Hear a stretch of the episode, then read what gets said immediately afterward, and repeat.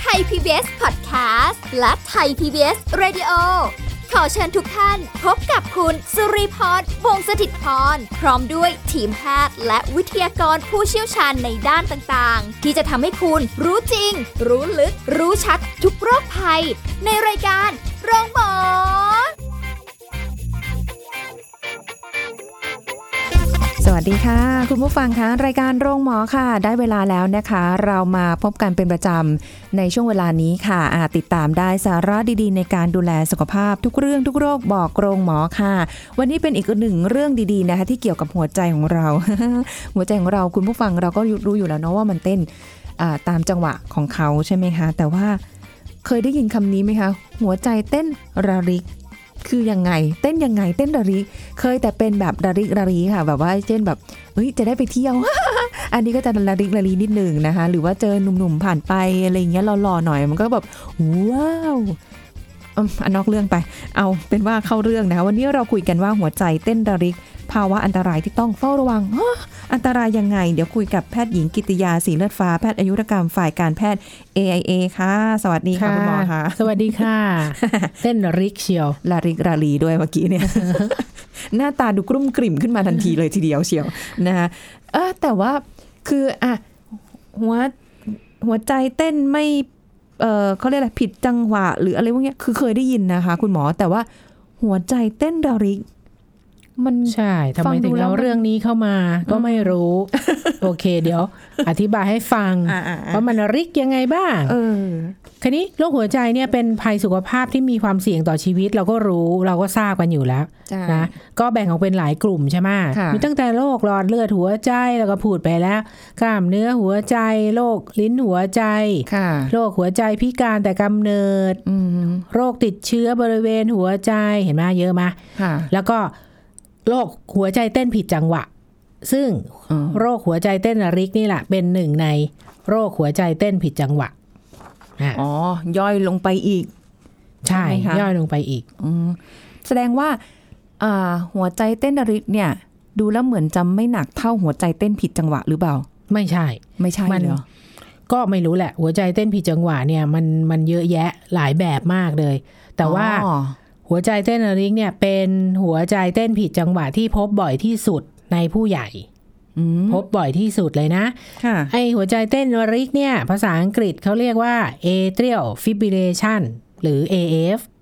นะค่ะเป็นภาวะหัวใจเต้นผิดจังหวะ พบได้บ่อยในประชากรร้อยละ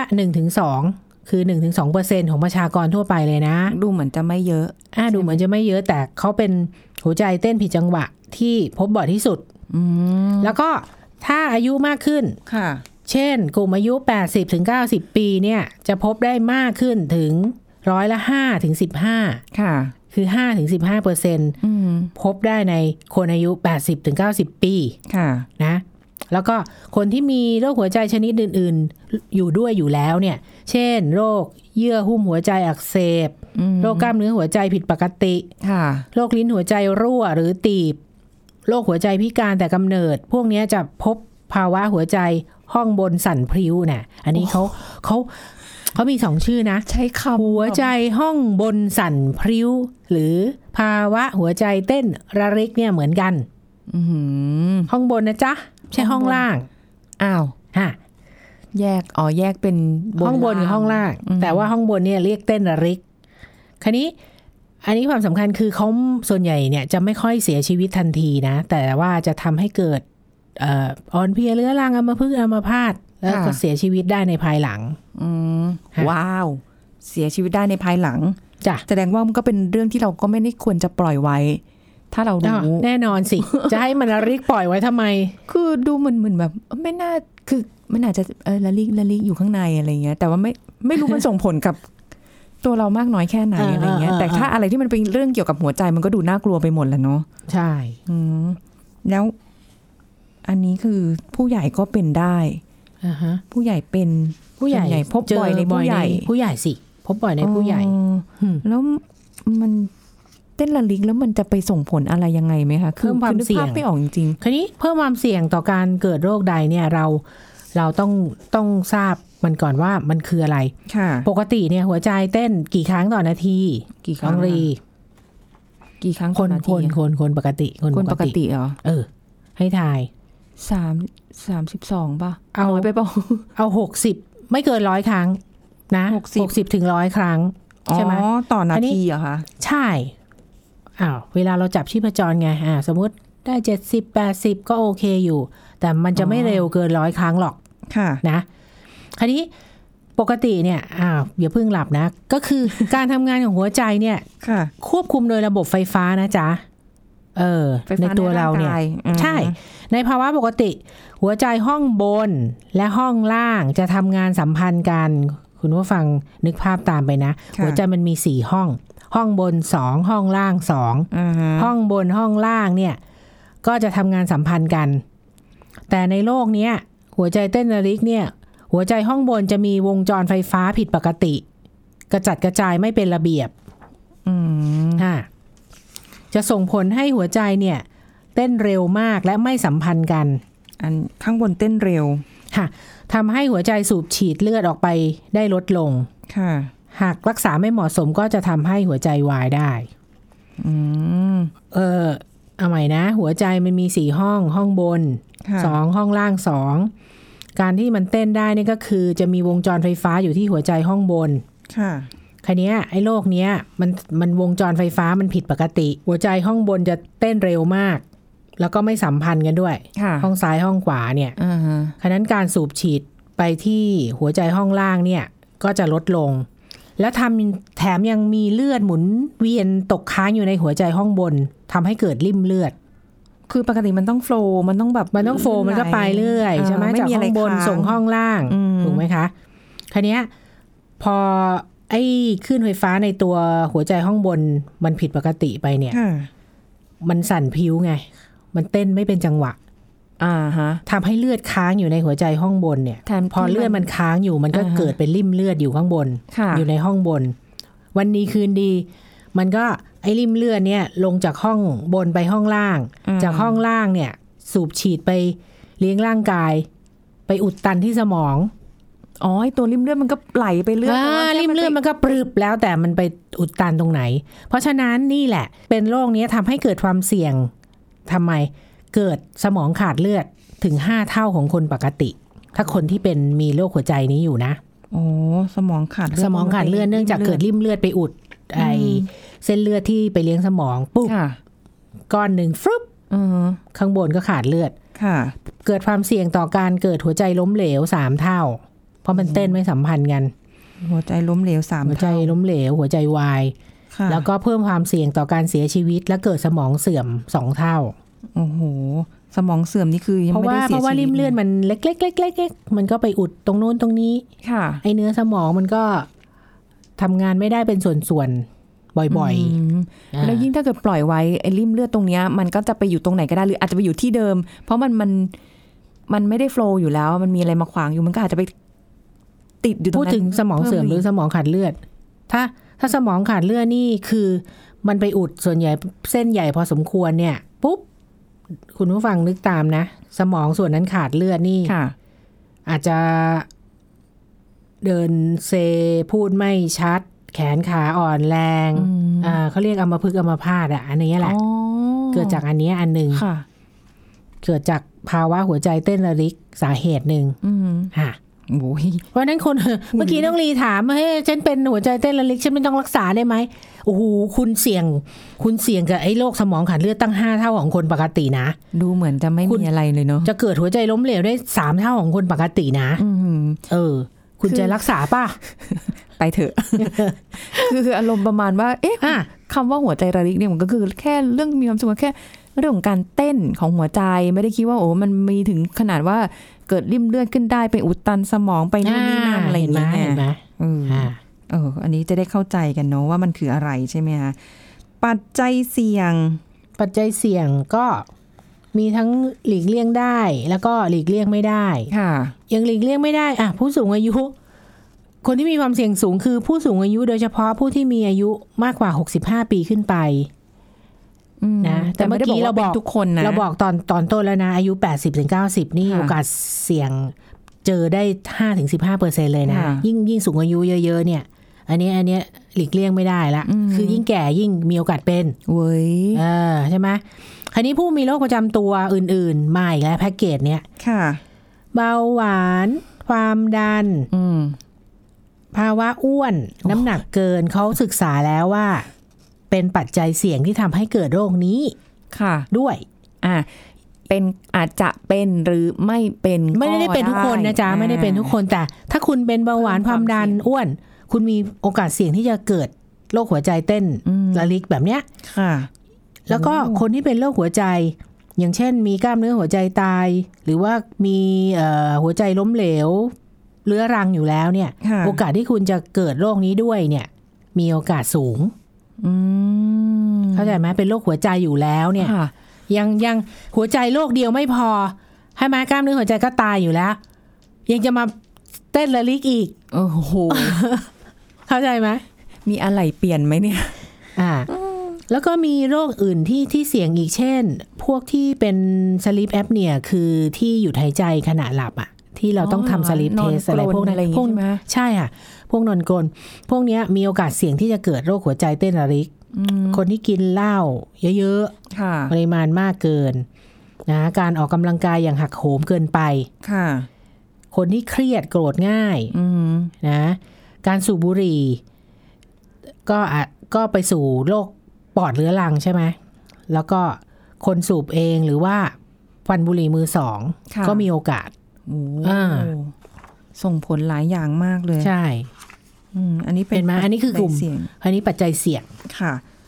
สาเหตุซะหน่อยไหมก่อนที่เราจะไปพักก่อนที่จะสาเหตุพักใช่ไหมอืมสาเหตุก็ที่พูดไปแล้วแบ่งเป็นสามกลุ่มง่ายๆนะค่ะคุณผู้ฟัง กลุ่มแรกก็ เกิดจากโรคหัวใจและหลอดเลือดเองค่ะเช่นคนที่เป็นลิ้นหัวใจรั่ว หรือตีบอยู่ เป็นโรคกล้ามเนื้อหัวใจขาดเลือดอยู่ หรือว่าเป็นโรคความดันสูง อันนี้นะ กลุ่มที่สองเกิดจากโรคในระบบอื่น ๆ เช่น คนไข้มีไทรอยด์เป็นพิษอยู่ค่ะเป็นโรคปอดเรื้อรังนะหรือมีภาวะติดเชื้อในกระแสเลือด หรือภาวะหลังผ่าตัดเนี่ย อาจจะเกิดหัวใจเต้นระลิกได้อืมกลุ่มที่สามเนี่ยไม่ทราบสาเหตุ ไม่มีปัจจัยเสี่ยง อ๋อ นี่คือสาเหตุที่เกิดขึ้นได้ แล้วก็ส่งผลยังไง อันนี้ได้รู้ไปละนะคะ กลุ่มเสี่ยงเป็นใครอะไรยังไงนะคะเออแล้ว เราจะรู้ได้ไง คือคือมันจะเต้น มันจะมีจังหวะการเต้นที่มันแปลกๆใช่เหรอคะเดี๋ยวเราจะต้องพักก่อนเนาะอ๋อ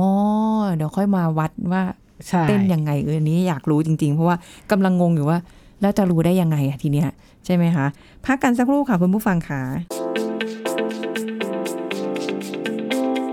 พักกันสักครู่แล้วกลับมาฟังกันต่อค่ะ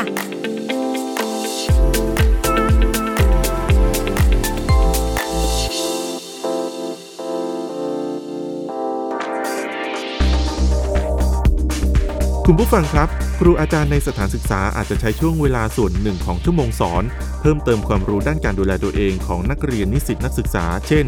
การกินของร้อนใช้ช้อนกลาง การดูแลสุขภาพตนเองให้ดี หมั่นล้างมือให้สะอาด ออกกำลังกายสม่ำเสมอ ติดตามข้อมูลข่าวสารจากทางรัฐ หรือว่าแหล่งที่เชื่อถือได้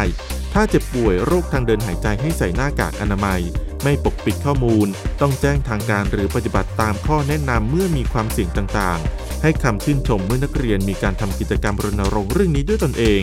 หรือช่วยเหลือคนรอบข้างให้มีความเสี่ยงน้อยลงนะครับสำหรับในสถานที่ทำงานหัวหน้างาน หรือผู้บริหารหน่วยงานบริษัทห้างร้านต่างๆ ควรดูแลบุคลากรของตนเองอย่างใกล้ชิด รวมไปถึงดูแลผู้ที่เข้ามาใช้บริการเช่นเดียวกันนะครับ ซึ่งจะส่งผลดีต่อภาพลักษณ์ของบริษัทหรือหน่วยงาน และลดความกังวลของผู้มาใช้บริการครับ ขอขอบคุณข้อมูลจากนายแพทย์เกียรติภูมิวงศ์รจิต อธิบดีกรมสุขภาพจิต คุณกำลังฟังรายการโรงหมอ รายการสุขภาพเพื่อคุณจากเรา เอาละค่ะ คุณผู้ฟังกลับมาคุยกันต่อถึงเรื่องหัวใจ เต้นระริกนะคะนี่เป็นโรคนะคะคุณผู้ฟัง แล้วเมื่อกี้ทิ้งท้ายก่อนไปพักเมื่อกี้นี้คือเกิดความสงสัยว่า หัวใจเต้นระริกล่ะอย่างเวลาที่เราไปโรงพยาบาล การวัดความดันเอาอะไรนะหูฟังเหรอะคะค่ะ มาฟังอ่าฟังใช่ไหมอันนั้นคือคือสามารถที่จะรู้ได้ไหมคะว่าเราแบบ แบบว่าเรา เออมีอาการหัวใจเต้นระริกหน้าหรืออะไรเงี้ยจากการได้ที่หมใช้อหมอที่เอาใจใส่หน่อยฟังฟังหัวใจดีๆ เนี่ยทราบเลยฮะจริง อย่างตรวจคนไข้เนี่ย ฟังออกเลยว่า เป็นเป็นผิดจังหวะชนิดไหนยังรู้เลยโหอะจด้วยเคริรื่งองมือดูเหมือนแบบๆไม่โม้แค่เนี้ยไม่โม้อะเดี๋ยวไม่ถาโม้อันนี้อะขอนอกรอบได้ไหมเครื่องมือที่ที่แบบใส่หูแล้วก็แบบหูฟังธรรมดานี่แหละ ที่ใช้วัดความดันเนี่ย หูฟังแพทย์เนี่ย ไม่ต้องเหรอไปถึงกับไปแปะเอ่อแปะตรวจแปะคลื่นแปะเสียงอะไรสะท้อน ไม่ต้องยังไม่ต้องขนาดนั้นเลย ขอบอกเฮ้ยจริง เดี๋ยวขอยืมอันเนี้ยเดี๋ยวครั้งหน้าตรวจน้องลีหูฟัให้มายังได้ อยากรู้ว่าเต้นละลิกเออหรือเปล่าว่าใช่ไหมเออทีนี้ เดี๋ยวเราก่อนเราอาการของพวกคนที่เป็นหัวใจเต้นละลิก หรือว่าหัวใจห้องบนสั่นพลิ้วเนี่ยค่ะครึ่งหนึ่งไม่มีอาการ ครึ่งหนึ่งเนี่ยเขาก็อยู่ของเขาไปอ้าวจริง ๆ ครึ่งหนึ่งเลยไม่มีอาการ อาจจะมาเจอสมมุติว่ามาตรวจร่างกายเช็คอัพประจำปีค่ะอ่า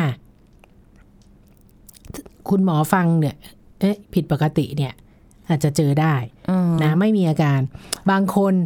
มีใจสั่น คนไข้มาด้วยเรื่องใจสั่นโอ้ ใจสั่นนี่เราคุยกันไปยังโอ้หลายโรคมาก ใจสั่นไทรอยด์ค่ะเกินเต้นเกินร้อยอย่างนั้น แต่จะบอกหัวใจเต้นเร็วไม่สม่ำเสมอนี่คนไข้อาจจะบอกไม่ได้นะอืมรู้แต่ว่าใจสั่นเหนื่อยง่ายอ่อนเพลียค่ะเหนื่อยง่ายอ่อนเพลีย เหนื่อยขณะออกกำลังค่ะความสามารถในการออกกำลังลดลง สมมติเดินในสวนได้กี่รอบ เอ้ยทำไมพักนี้ เหนื่อยง่ายกว่าเดิม ค่ะอะบางคนมาด้วยเรื่องเจ็บแน่นหน้าอกอืมเวียนศีรษะ ค่ะ หายใจลำบาก เป็นลมหมดสตินี่เป็นเยอะละ ค่ะฮะอ๋อคันนี้พอมาถึงพอมาถึงมือคุณหมอเนี่ย ถ้าสมมุติว่าอย่างที่บอกบางคนไม่มีอาการเลย มาเช็คอัพธรรมดาเนี่ย ฟังหัวใจเนี่ย มันเต้นต้องรีถามใช่ไหมมันเต้นยังไง ค่ะ มันเต้นตุบตับตุบตับตุบตับ มันไม่ใช่ตุบตุบตุบที่เร็วๆ สมมติสมมติคนที่เป็นไทรอยด์เนี่ย เต้นเกินร้อยใช่ไหมเต้นเร็วมากเลยจับชีพจรเนี่ยอืมจับชีพจรเนี่ย ว่าเท่าไหร่ลองลองลองจับดูนะมันจะสม่ำเสมอเท่ากันตุบตุบตุบถ้แต่ว่าปกติอ่าฮะไอ้โรคเนี้ย มันเต้นตุบตับตุบตับตุบตับตุบตับหืมอ๋อ จังหวะมันจะแบบถี่ขึ้นเหรอคะ มันทั้งถี่ทั้งถี่ห่างไม่เท่ากัน ระยะถี่ห่างเนี่ยอ๋อแล้วแต่เขาจะไม่เท่ากัน เดี๋ยวก็ถี่เดี๋ยวก็ห่างอยู่ใช่อย่างเงี้ยเหรอคะใช่อุ้ยคราวนี้คนที่จะมาด้วยใจสั่นคือ คือคือตัวหัวใจสั่นพลิ้วเนี่ยเอ้ยเต้นละลิกเนี่ยมันจะบางคนก็น้อยพอร้อยครั้งต่อนาที พวกนั้นน่ะอาจจะไม่ค่อยรู้สึก แต่ภาพพวกที่หัวใจเต้นมากกว่าร้อยครั้งเนี่ย ใจสั่นทั้งทั้งที่แบบว่าเอาล่ะไม่ได้ไป ทำอะไรหนักๆมาแล้วใช่อะไรเงี้ยแค่แค่คือนั่งตรวจนั่วังดเฉแล้วยก็ๆใช่ เกินร้อยอย่างเงี้ยเหรอค่ะอุ้ยพวกนั้นมีอาการแน่นอน มันจะระเบิดพวกออกมาไหมเนี่ย ไม่ไม่ไม่ฟังดูแต่แล้วมันน่าแต่ขอกลัวบอกว่าโรคนี้ วินิจฉัยได้โดย หมอฟังได้ธรรมดา ใช้หูฟังธรรมดานี่แหละตรวจค่ะอืมถ้าเก่งจริงแค่ชีพจรเนี่ย ถ้าหมอแม้สมัยก่อนอาจจะได้นะอืมแค่คำชีพจรเฉยๆเนี่ย ยังไม่ฟังเนี่ย อาจจะรู้ละ คนเนี้ยหัวใจเต้นผิดปกติ อ้าวแต่ว่าคุณหมอบอกอืมว่ามีบางคนที่แบบไม่แสดงอาการด้วยอะแบบนี้ไม่แสดงอาการเจะวัดยังไงอะคะไม่แสดงอาการก็ไม่เกี่ยวสมมุติมาเช็คอัพไงสมมติคนนี้มาเช็คอัพประจำปีค่ะอ่าก็ตรวจ เวลามาตรวจสุขภาพก็คุณหมอก็ต้องดูคำเคาะฟังใช่ไหมก็ต้องคำคำชีพจร ฟังปอด ฟังหัวใจอืมเออ มันก็จะตรวจได้ความผิดปกติ อ๋อ ก็จากหูฟังที่คุณหมอใช้เขาเรียกว่าเครื่องใช่มืออะไรนะคะสเตตโตสโคปเนี่ยเหรอที่ที่เป็นหูหูฟังคุณหมอนะฮะหูฟังอะไรธรรมนะสดาเตเนี่ยสเตอะไรนะสเตตโตสโคปเออเรียกยากดีเนาะที่เราเวลาใช้วัดความดันอะอ่าอ่าเดี๋ยวนี้เราใช้เครื่องดิจิทัลซะจนไม่รู้จักหูฟังละอ๋อ ที่เราแหย่แขนเข้าไปแล้วมันก็แบบ อันนั้นอันนั้นคือโนโนอันนั้นคือเครื่องวัดความดันดิจิทัล ไม่ต้องใช้หูฟังเออแต่ถ้าเกิดจะจะ แต่ว่าดูเครื่องวัดความดันจังหวะการเต้นนี่เห็นไหมน้องนีแสดงว่าน้องนีเป็นเด็กยุคใหม่ซะแล้ว เครื่องวัดความดันธรรมดาเนี่ย ต้องใช้หูฟังอ่าถูกไหมเคยเคยพันเคยมีพันประหลอดเสร็จ ต้องใช้หูฟังอ่านี่เคยเคยเคอ่ายเคยอ่าอันนั้นแหละค่ะ แต่หลังๆมาจะไม่ค่อยได้เจอคุณหมอเอาหูฟังมาแหย่ให้ แต่ว่าจะเป็นแบบเป็นเครื่องสอดแขน แล้วก็อ่าวัดความดันวัดค่ะอันนั้นไม่ใช่ อันนั้นบอกไม่ได้ อ๋อแค่วัดความดันอันนั้นบอกไม่ได้เกี่ยวกับหัวใจใช่ไหมคะอ่าอ๋อ มันบอกว่าเต้นเท่าไหร่ข้าใจผิด เฉยอ๋อๆอ่าสู้แต่ถ้าสู้คุณหมอไม่ได้อยู่แล้ว เครื่องวัดแบบเครื่อนั้งนเนี่ยแหละ ดีอืมซื้อมาเล่นได้ไหมซื้อซื้ออะไรนี่ซื้อมาฟังเหรออะไรนะจะอะไรเลยนะหูฟังเนี่ยนะอ่าสฮะเตโตไม่ได้ เพราะว่ายังไงก็ต้องเรียนเหรอใช่อยากอยากมันรู้ไม่ง่ายขนาดนั้นแต่ใส่คุณหมอฟังเนี่ย ฟังออก อะเสร็จแล้วคนไข้ไม่เชื่อใช่ไหมสมมติ เอ้ยอืมเคยเจอเลย นี่เคยเจอกับตัวค่ะ เอ๊ะเคยตรวจพบว่าหัวใจเต้นผิดปกติไหมคะ ไม่เคยไม่มีอาการอะไรอืมถ้าเราบอกไปเขาก็ไม่เชื่อ ส่งไปทำตรวจคลื่นหัวใจค่ะอะจะเห็นเลยคันนี้ยชัดเลยกราฟกราฟหัวใจเนี่ย มันเต้นไม่เป็นจังหวะ อืมอ่าเป็นอ๋อเต้นไม่เป็นจังหวะ คือ เอาล่ะคุณผู้ฟังนึกภาพว่าถ้าอย่างดูในละครเนาะเวลาที่อ่าเขาแบบเข้าโรงพยาบาลแล้วหัวใจเต้นเป็นจังหวะจังหวะเนี่ยอ่าฮะมันก็จะเป็นเส้นกราฟถูกปกติลยเท่ากันเท่ากันระยะห่างของของของไอ้กันที่ขึ้นมาเนี่ยมันจะเท่ากันเท่ากันอ่าเท่ากันอ่าแต่ว่าในละครมันอาจจะเป็นเส้นเรียบไปเลยนี่เรียบนั้นตายแล้วตายแล้วนะคะค่ะแต่ถ้าอันเนี้ยมันคือจะแบบเส้นสูงบ้างต่ำบ้าง แล้วก็อาจจะสูงแล้วก็ต่ำหรืออะไรเงี้ยคือมันไม่ไม่เสมอค่ะอืไม่เท่ากัน ที่เขาเอาไปแปะๆเอาอะไรมาแปะแปะแปะอันนั้นก็แปะคือเต็มคือที่ตรวจคลื่นหัวใจ เครื่องตรวจคลื่นหัวใจมาค่ะเสร็จแล้วอะยังไม่เชื่ออีกอะเราอาจจะเราอาจจะตรวจทั้งห้องปฏิบัติการอื่น เพื่อค่ะเพื่อดูสาเหตุร่วม เช่น คนไข้มีเลือดจางอยู่ไหมเป็นโรคไตวายหรือเปล่าค่ะ